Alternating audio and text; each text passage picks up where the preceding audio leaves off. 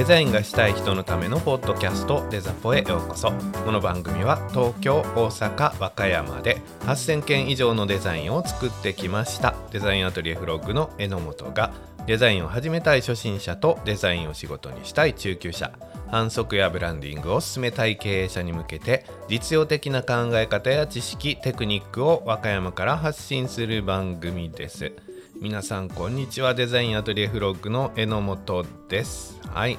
えー、多分音楽が変わってるかな？あのはい。収録中はわからないですけど。音楽を変えようかなと思って検討ギリギリまで検討してるので、えー、今回音楽が変わってたら、えー、ね、ちょっと新しく新しい雰囲気になってるかなと思います。もしね皆さんねこの音楽聴いていやよそでこういうの使ってたよっていうねかぶったらね 申し訳ないんで。しかもそっちが大大番組だったらものすごく恥ずかしいんでね。もしお気づきの方、えー、どっかとかぶってるよっていうのがあったら恥ずかしいので教えてください。はい。えー、っとそうそう。えー、っと前回いかがでしたか？やっぱり再生数伸びましたね。あのスタートダッシュがすごかったです。はい。えっ、ー、と、総再生数はまだ現在のところ、あの、ね、すごい再生数っていうほどではないんですけど、やっぱり普通と違うな、やっぱり伸びるなって感じですね。えー、アグデザから、ハリマデデザ、ハリマゼデザインの 角田くん。が、えー、参加していただいてのね、あのー、デザイントークというかなんか雑談で終わったような感じですけれども。ちょっとねあの角田くんところのえっ、と収録機材を使わせていただいてたんでボリューム感がああの番組全体のボリュームという意味のね長さという意味のボリューム感も音の大きさという意味のボリューム感も両方はですねちょっとおかしかったと思いますが、えー、皆さん楽しんでいただけましたでしょうか。はい。では、えー、本編ねいきます。本編はですねちょっとねあのデザインの無意識の中で僕らがやってるようなことに焦点を当ててお話ししていきたいなと思います。その無意識でやってることってやっぱり経験上ねあのやっちゃっててえーと、やっちゃっててって言ったら悪いことみたいですけど やってて、えーと、意識はしてないから皆さんにねついつい配信で解説できてなかったところとか多いのかなっていうのがあって、えー、今回ですねそこをちょっと意識しながらデザインをしてみてですね気づいたところとかを配信で紹介したいと思います。ですので、えっと、デザインねまだ、えー、慣れてない方これからやりたい方は、えー、そこをですね意識して、えー、無意識でできるようにねやっていただいたらもうプロかなと思いますので、えー、ぜひ聞いてください。先日のメッセージねいただいた方にもありましたがデータが飛んだっていうようなねことを経験した方ありますよね、えー、他にもいろんな問題ありますね。データが飛んだりフリーズしてしまってデータがダメになっちゃったり、えー、イラストレーターになっちゃいますけどアウトラインをね取って上書きしてしまったとかっていうこともよくよく、えー、昔はありました。はい。えー、定期的にね保存することを忘れるっていう問題。えー、これに対して今僕はどんな対処をしてるかなと思ったところこれ無意識でね対処してたのでここを紹介することでですね皆さん保存し忘れたとかデータ飛んだっていうね、えー、ことが減るんじゃないかということでまずここから話していきたいと思います。デザイン集中してるとねあの保存することを忘れますよ。忘れます。僕も忘れます。でも僕そんなにね保存し忘れてデータが飛んだっていう経験はあ、まあ、昔はありましたよ。でも、えーと、ここ10年ぐらいはまあまあないかなって思っています。えっ、とその理由がですねまず1つ目。これ全部で2つ挙げてたかな。はい。1つ目はですねタバコを吸う飲み物を飲むっていうことです何のこっちゃっていう話なんですけど そういうことですはいえっ、ー、と一定のね範囲を集中してデザインすると思いますその部分拡大してねそこをぐっと集中して作っていくと思いますねでそこのデザインを終わるとえータバコ吸う方、タバコ吸うのは良くないんですよ。良くないんだけどね、体にね。えー、タバコ吸う方多いと思います。あのデザイナーは。僕の経験上多いと思います。最近の子はそんなことないのかな、まあ、僕ら世代のデザイナーはまあ吸ってるかな。で、えー、喫煙者はですねそこでねあの一旦タバコを吸いますね。はい。あのタバコを吸うあの習慣のない方は、えーと、ちょっと意識してですねあの飲み物を飲んでもらったらいいかなと思ってます、えー、その時にその場で飲まない。これできるんかな飲み物の人。その場で飲んでもらう方が話が早いんですけどその場で飲まない方がいいなと思います。もう喫煙者はその場で吸うねあの自分の自宅でやってる方はその場で吸うかな。えっ、と会社勤めの方は、えー、喫煙室まで行かなあかんね。あのあんまり行ったら何回も行くなよって怒られちゃうかもだけどその場で、えー、飲み物タバコ吸わないようにしてください。はい、えー、立つとですね自然とねあの保存するします。はい、その場から離れる時に保存するっていうのは自然とやってます。えー、席離れるからやるんですよね。だから、えーと、意識してその場から離れるっていうことをやってみて試してみてください。僕の場合はタバコは、えーと、自分の部屋でも吸えるんですけどあえて、えー、別の部屋へ行って吸ってます。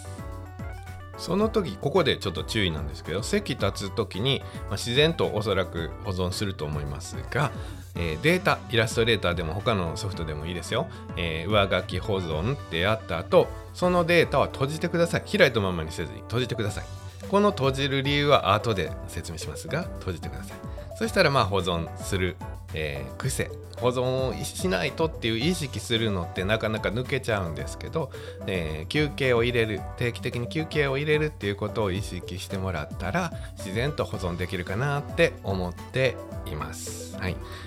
席を立つと僕らデザイナーってねエコノミークラス症候群でしたっけ？まああのなる確率はねあんまり高くないみたいですけどやっぱりちょっと足がむくんだりとかねあのいう問題が起こりやすいですからそういう意味でもちょっと立って歩いてでその向こう側で、えー、ちょっと一息入れながら、えー、お茶でもお水でも飲んでもらって、えー、ちょっと外の空気吸ってもいいです。え、リラックスしてもらう時間をね1時間に1回ごとぐらいはね取ってもらった方がいいのかなと思います。はい。あの1つ目ですね。あの無理にね保存することを意識してもなかなか習慣づかないんでそういった休憩とかを挟んで自然と保存する環境を作ってあげるっていうのが1つ目でした。はい、えー、2つ目はえー、これどうなんかな。全体表示皆さんするでしょ？えー、一つの箇所に集中して拡大してそこのデザインをしました。それが終わったら、えーと、全体表示しますよね。はい、全体表示してで次ここ作っていこうかなってなりますよね。その全体表示って、え例えば、うん、上のツールのツールっていうかねバーのところから表示全体表示みたいなことをやってる方が多いかと思うんですけどイラストレーターを使う方ってショートカットで大体やってます。おそらく全体表示も他のソフトに関してもショートカットついてると思います。そのショートカットを、えー、押してください。全体表示は、えーマウスを使っての全体表示っていう作業からショートカットでので全全体 全体表示をやるように癖づけてください。その時に例えばコマンドねコマンドを0とかかな。あのイラストレーターはバージョンによってね人によって変えてるので何ともなんですけど僕の場合はコマンド0で当てはめてます。コマンド0って押したら全体表示になります。その時に自然とコマンド S って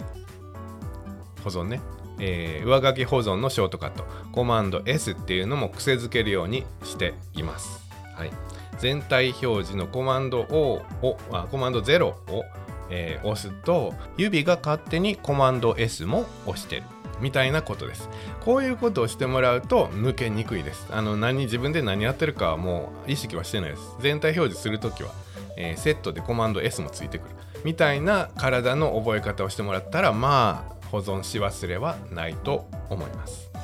うん、上書き保存しちゃダメなものに上書き保存してしまう可能性があるのでこの件は少し後に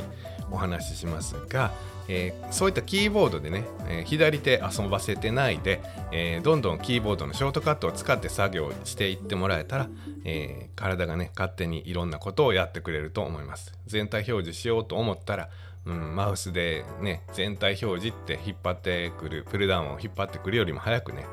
左手が勝手に動くというような多分イラストレーター使ってる方は皆さんそうなんじゃないかなと思うんですけどそういう風にやるとショ,、えー、ショートカットでね自然と保存もしてますよっていうのも一つの対処かなと思っています。はい体が勝手にやってることということで保存とかデータのね、えー、破損とかの回避ができるんだよということをお話ししました。このお話をした時に必ずセットでお話ししとかないといけないことがあります。先ほどもお伝えしました。上書き保存しちゃダメだのまあダメなのに。まだ噛みますね。上書き保存しちゃダメなのに。指が勝手に動くがために上書き保存しちゃうっていうことが起こり得ます。ですので、えー、上書き保存しちゃダメなデータっていうものを存在させないっていうことも大事です。先ほどね席を立つ時に、えー、ウィンドウを閉じてください。データを閉じてくださいと言いましたよね。で次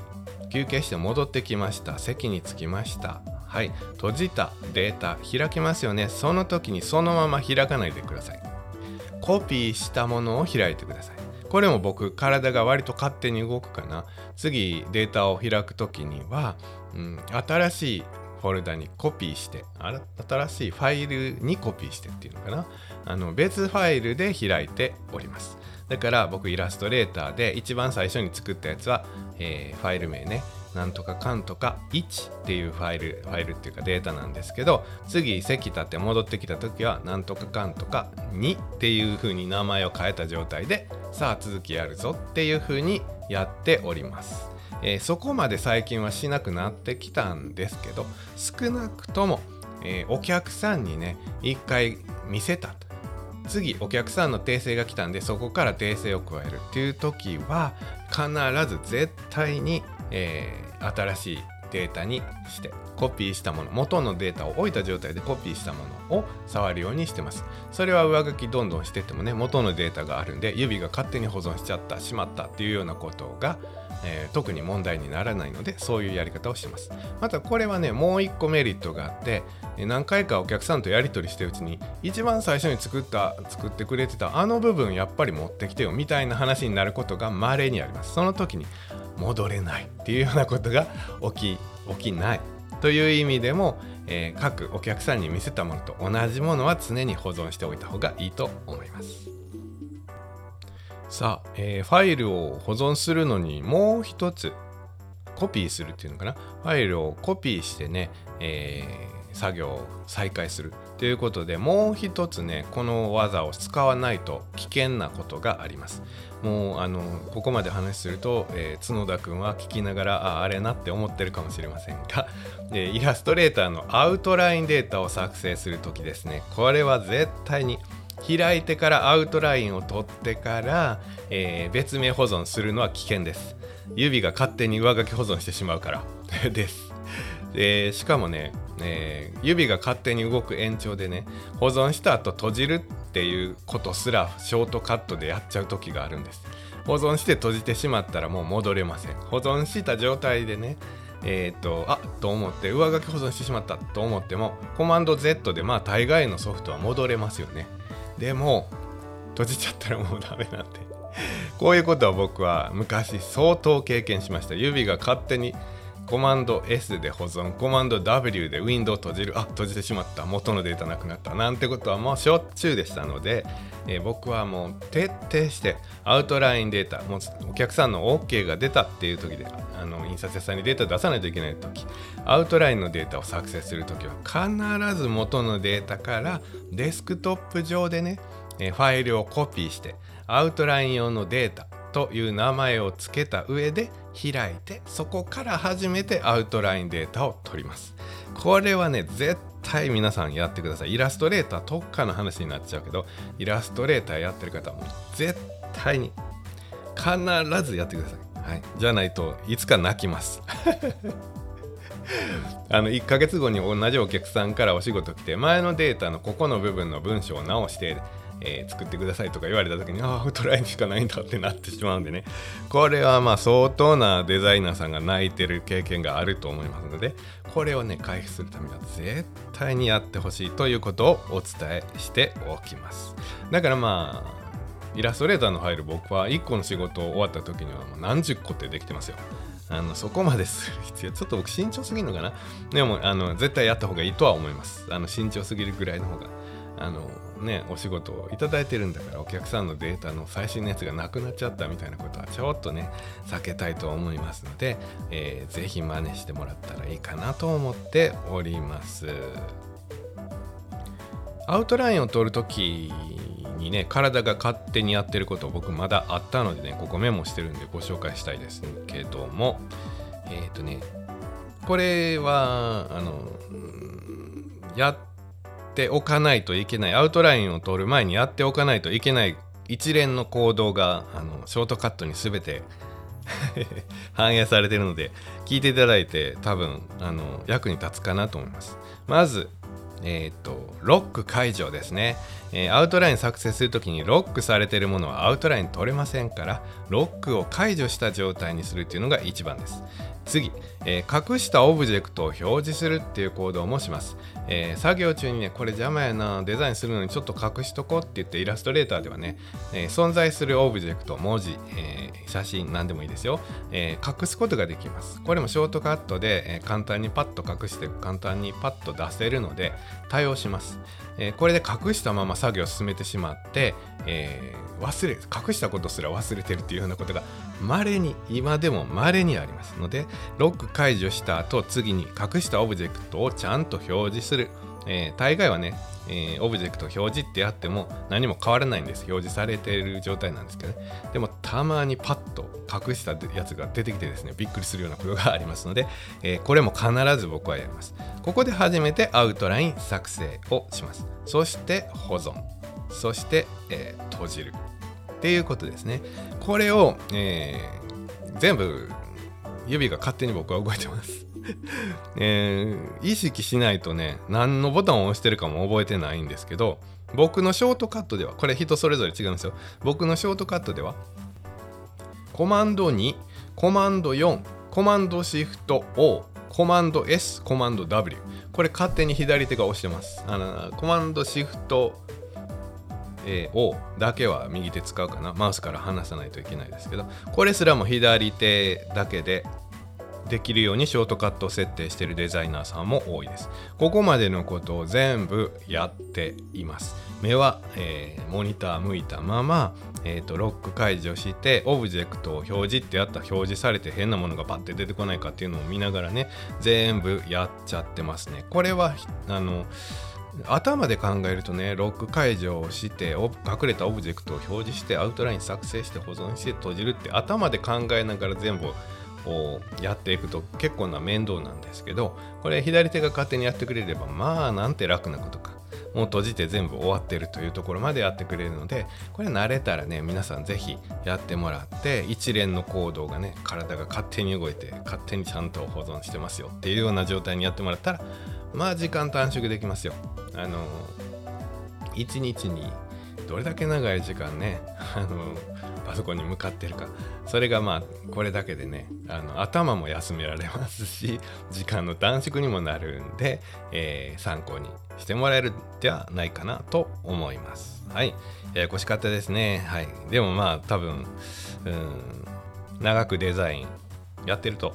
えー、皆さんね、えー、たどり着くあたりかなと思いますので、えー、そこのね長年やらないとわからないところをどんどんショートカットしてもらってねこの番組ですぐ対応してもらえるようにね皆さん身につけてもらったらきっとすぐにプロデザイナーになれるとはい信じております。それではメッセージをお願いします。メッセージはインスタグラム、ツイッター、フェイスブックでデザインアトリエフログで検索。または概要欄の URL からフォローの上ダイレクトメールをお願いします。概要欄にはメールアドレスも記載していますのでメールでのメッセージでも OK です。ツイッター、インスタグラムで感想を発信していただける方は、ハッシュタグデザポ、デザはカタカナ、ポはひらがなで発信していただければ確認させていただきます。それでは本編はここまでとなります。この後の雑談もお楽しみください。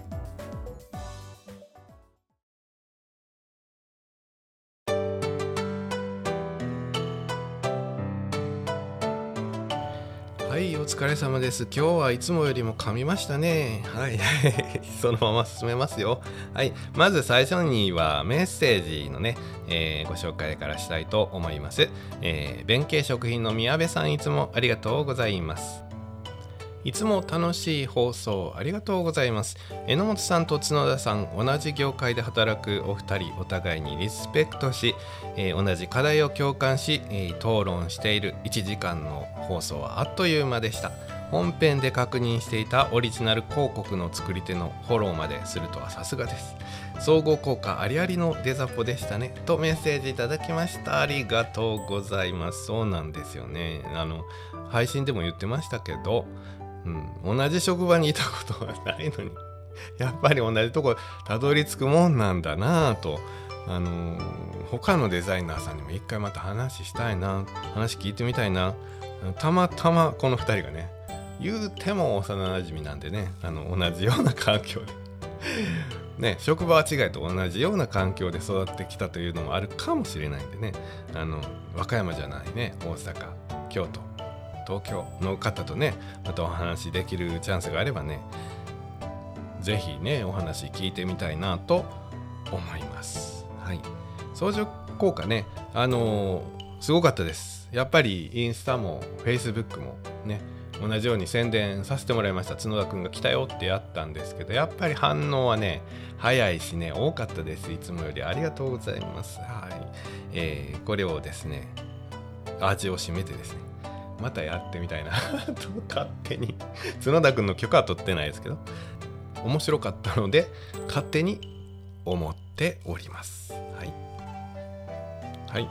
えー、次はですね農業デザイン豆猫デザイン製作所さん。ありがとうございます。えっ、ー、とストーリーズに、えーと、僕の角田君コラボ会配信してますよっていうねえー、インスタをメンションしていただきましてありがとうございます、えー、お礼の連絡させていただいたらメッセージ返していただきました、えー、一緒に話してるみたいに相づち打って拝聴してました。榎本さんも角田さんも声が聞きやすいので本当に内容が本当にスーッと入っています入ってきます。今後ともよろしくお願いします。とメッセージいただきました。ありがとうございます。いつも聞いていただいております。感謝でございます。はい。あのねストーリーズにアップまでしていただいて本当宣伝していただいてありがとうございます。今後ともよろしくお願いします。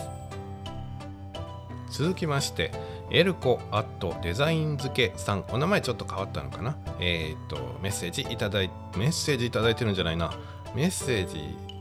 ツイツイートしてる分ですね。を勝手に読ませていただいております、はい。えー、デザポ35回。先日、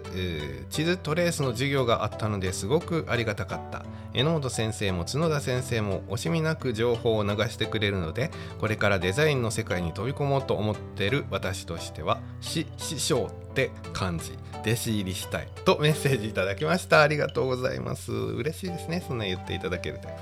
確かに地図の話ね面白かったですよね。ああいうのってやっぱり2人揃うとあって気づくんですよね。自分だけだと出てこないんですよね。あの毎回デザポのネタは考えてるんですけど出てこないんですよ。次何話するっていう項目としてはあの角田君も同じようなこと言ってましたけどねだから角田君が配信してることからヒントもらったり角田君もありがたいことに僕が配信してるところからえっとね、えー、ヒントを得ていただいて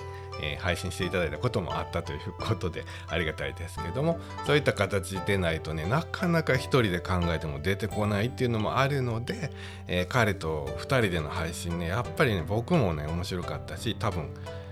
日頃普通じゃ出てこないことがたくさん出てきて聞いていただいてる方もきっとね楽しかったんじゃないかなと信じて、えー、配信しております。はい、えー、メッセージはね以上なんですけどもさあ雑談を始めましょうか。とあるところで聞いたお話です。はい。あの広告代理店さんでねチラシの広告代理店さんですよ。どこぞのね、はい。えー、チラシの原稿がお客さんからその広告代理店に来ますよね、えー、担当してる方がね、えー、原稿を受け取ります。そのチラシはねたくさんのパーツに分かれてて担当者がねそのパーツごとに違うんです。あの、うん、車の修理のチラシとしてねタイヤの販売はタイヤ担当のねクライアントさんのタイヤ担当の社員さんから原稿が来るし、えー、車検の広告の部分は、えー、車検担当のクライアントさんクライアントさんというか社員さんからね来るということで担当がバラバラ原稿の入りもバラバラっていうような感じの広告物大手さんではよくありますね。はい、それでねまあその広告担当者さんは来た原稿を外注するわけです。その方はデザイナーじゃない、まあ管理者ですね。えー、来た原稿を、うん、外注さんに振るわけです。はい。それがね、まあ、愚痴ですよ。僕が愚痴言ってどうするんですよね。僕は関わってないんですよ。関わってない。聞いた話ですよ。丸投げするんです。来た原稿をそのまんま、えー、メールだったらメールで転送。ファックスで来るならファックスで送る。えー、っていうようなことで丸投げしてるんですよね。んで、まあ、デザイナーさん外注のデザイナーさんがデザインをして仕上げてきましたね。えー、それを見たらあの車検のじゃないオイルのねオイル交換の内容が入る部分とキャンペーンの内容の入る部分がスコンと抜けてるわけです。そしたらねその担当者さんなんでデザインできてんここに原稿デザイン入ってないんやってめっちゃ怒ってたそうですそしたらその外注のデザイナーさんねちょっとや、うん、おとなしい感じのね優しい感じの方でねあのちょっといい語を持った後にねでも原稿来てないんですよって。言うそしたらさその管理者が原稿丸投げしてるのが悪いんですやん。そもそもね。そもそもそのデザイン何が原稿入ってて何が原稿が入ってなくて入稿日が何日だから原稿が来てなかったらダメだから管理者が、え担当者に直接電話してここの原稿まだですから急いでくださいねっていう管理をするのが仕事なんですよね。外注さんってあくまで、えー、回ってきたデザインを仕上げるのが仕事なんであうん。まあ、よく長く付き合ってるね、えー、外注さんとそのクライアントさんですからあの担当者さんですから、えー、原稿が遅れるなんてしょっちゅうのことなわけですよ。そしたら原稿あまだ入ってないんやなということで、えー、ないままで提出はしますよね。それはあのね、きっちりしてるって分かってたら多分デザイナーさんもこの原稿あれ来てないですよって連絡入れると思うんですけど全部管理してないああもういつも通り丸投げやなって思ってるからああ原稿入ってないわっていうことでそこは開けて当然返すじゃないですか。そうしたら入ってないよって怒られていやいや原稿来てませんもんってねななりますよね、うん、そしたらね原稿来てませんしって言ったらその担当者さん「んもうええわって 言ったらしい。何がやねんと。僕から言わせりゃ何がやねんと。あの自分が管理してないからねあのわ分からんかっただけで。外注さんはちゃんと仕上げてきてくれてるんですよ。だから自分が悪いんですよ。自分が原稿来てないの分かってないのがおかしいんですよね。それを管理してないね方って意外とねいらっしゃるんです。僕の場合はそういうのを受ける側の立場からね昔始まってたから今、えー、外に回すことも多くなってきてます。だから変な原稿が来たりちゃんと把握してない原稿が来たりしたら嫌だった覚えがあるからめっちゃ管理します。だからうんと自分でデザインしたら1日かかる仕事を、えー、外注さんに振ると決めたら半日かけて原稿把握しますぐらいだからどんだけ、えー、テーマが省かれてるかっていったらかなり謎なんですけどやっぱりそのぐらいテーマかかるもんなんですよ。ここの原稿が入っててここが入ってない、えー、デザインに関しても、えーと、僕にえー、榎本君デザイン作ってって言ってくれてるから僕のあの判断のつく範囲でねこういったデザインがいいですっていう要望とかも、えー、文章または、えー、時にはって割と僕手書きでこんな感じが全く完全に従う必要ないんですけどこんな感じがいいかなって漠然と思ってるんで細かなところはもうね外注さんお任せしますよっていう感じまで全部もうこれ以上来るようがないだろうというぐらい徹底的に指示をして出します。それでもやっぱり人間って違うから僕の感覚と外注さんの感覚、えー、メッセージの出し方受け取り方も違うからそれでもずれるもんだ結構ずれるんですよ割とね。そういうものなのにえー、管理もせずに丸投げして自分が把握してなかった原稿の入りをなぜか外注さんに怒ると。知らんわと 外注さんはね。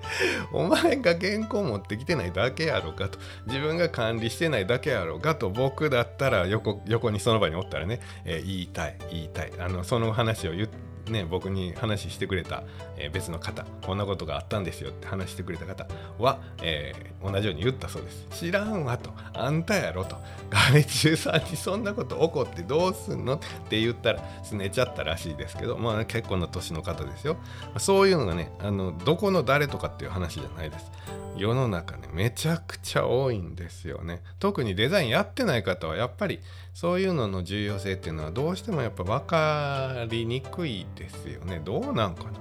みんなこれ聞いててどうですかね？こういう仕事に関わってる方も多分いらっしゃるだろうからやっぱり結構丸投げなんかな？もしご意見ねあのうちはこんなんですよとかって結構丸投げでやるもんですよとかっていうのかもしれない。僕はちょっとやりすぎなのかもしれない。なのでちょっとまたご意見ねあの実際うちはこうですみたいなのがある方はぜひぜひメッセージいただきたいなと思っておりますがまあ受ける側からしたらまあせめて原稿の入りぐらい自分で把握してこっちに意味不明の怒鳴りを散らすようなことはやめてほしいとは思うんだけど。どうなんですかね。あの同じような経験してる方も多分たくさんいると、うんね、デザイナーさんだったら多分ああそれをうちもされたわみたいな方はきっといらっしゃるとは。思いますけども。あとねそうあと文字構成ね皆さんちゃんとしてください。外注さん僕の感覚では文字構成やっぱり弱い、え、気がします。今の外注さんが弱いっていう愚痴を言ってるわけではないです。あのしっかりやってくれてます、えー、いろんなところを見てると文字構成はやっぱりねおろそかにする方すごく多い。文字構成に関して1話分僕も前やったことあると思いますけどまあ外注にデザイン出して上がってきたら文字がたくさん間違ってるってなったらもうやっぱりげんなりしますよね。はあって。あ僕は外注に仕事を出してもし自分でまあ頑張ったらできるやつも外注さんに出して、えー、利益を回して、まあ、それで自分が助かってるんですけどね。それで上がってきたデザインを再び自分でチェックしてあそこまでやっぱり管理しないといけないんか。当たり前なんだけどやっぱりそこで文字の間違いがたくさんあったらはあってなりますよね。どっちみちするんですよ文字構成をお客さんに出す前にねこっちでもでも間違いがもうほぼほぼなくて1箇所だけあこんなところちょっと間違ってる一文字ぐらいだったら全然あ文字めっちゃ注意して作ってくれてんやな嬉しいなってなるんだけどやっぱりそこねおろそかな方多いから発注する側もやっぱりデザインがどんだけうまくても間違いめっちゃ多い人にはやっぱ出さないです。えー、ちょっとデザインもうちょっと頑張ってほしいなっていう方で、えーと、文字構成きっちりして間違ってない方の方が安心して出せる。出せる。毎回毎回構成が5回6回って重なるたんびに自分が5回6回って構成して前の時には問題なかったのに次の構成の時にはなぜかあの文字が勝手にずれてるとかね。そういうあの構成箇所以外もチェックしないといけないとかなってきたらもう出すの本当にやめると思いますから文字構成って本当に大事です。でそれでお客さんのところへ行ってしまってなんかその文字の間違いでクレームになってってなったらまあもう二度と仕事二度ととは言えないけど渡しにくいですよね。信用落ちるし。皆さんもどなたかクライアントから直の仕事を受けてデザインする以外に印刷屋さんとか広告代理店さんからデザイン手伝ってって言って受けた場合で文字のチェック間違いとかね、えー、ちゃんとしないで間違ってた場合はその広告代理店さんの信用を傷つける上に、えー、クライアントさんの、えー、信用も傷つけちゃうんでね、えー、二重に信用が重なってくるね安い 間に広告代理店入ってるからさらに安くなるんできっと安い仕事だとは思うんだけど安い仕事なのに2つの責任が重なってくるんでとってもうん部が悪いっちゃ悪いんですけど そのぐらいきっちりやってほしいと思います。ほんとデザインよりもその前の段階として大事なことなんでね。どれだけ注意しても文字の間違いって出るんですよ。出るんですけどね。やっぱり意識してほしいなっていうのがありますので、えー、ぜひ参考にしてもらってね文字だけは間違いないようにするぞっていうね、えー、気概で臨んでもらったらいいかなと思っております。はい。それでは本日はここまでとなります。皆様次回までさようなら。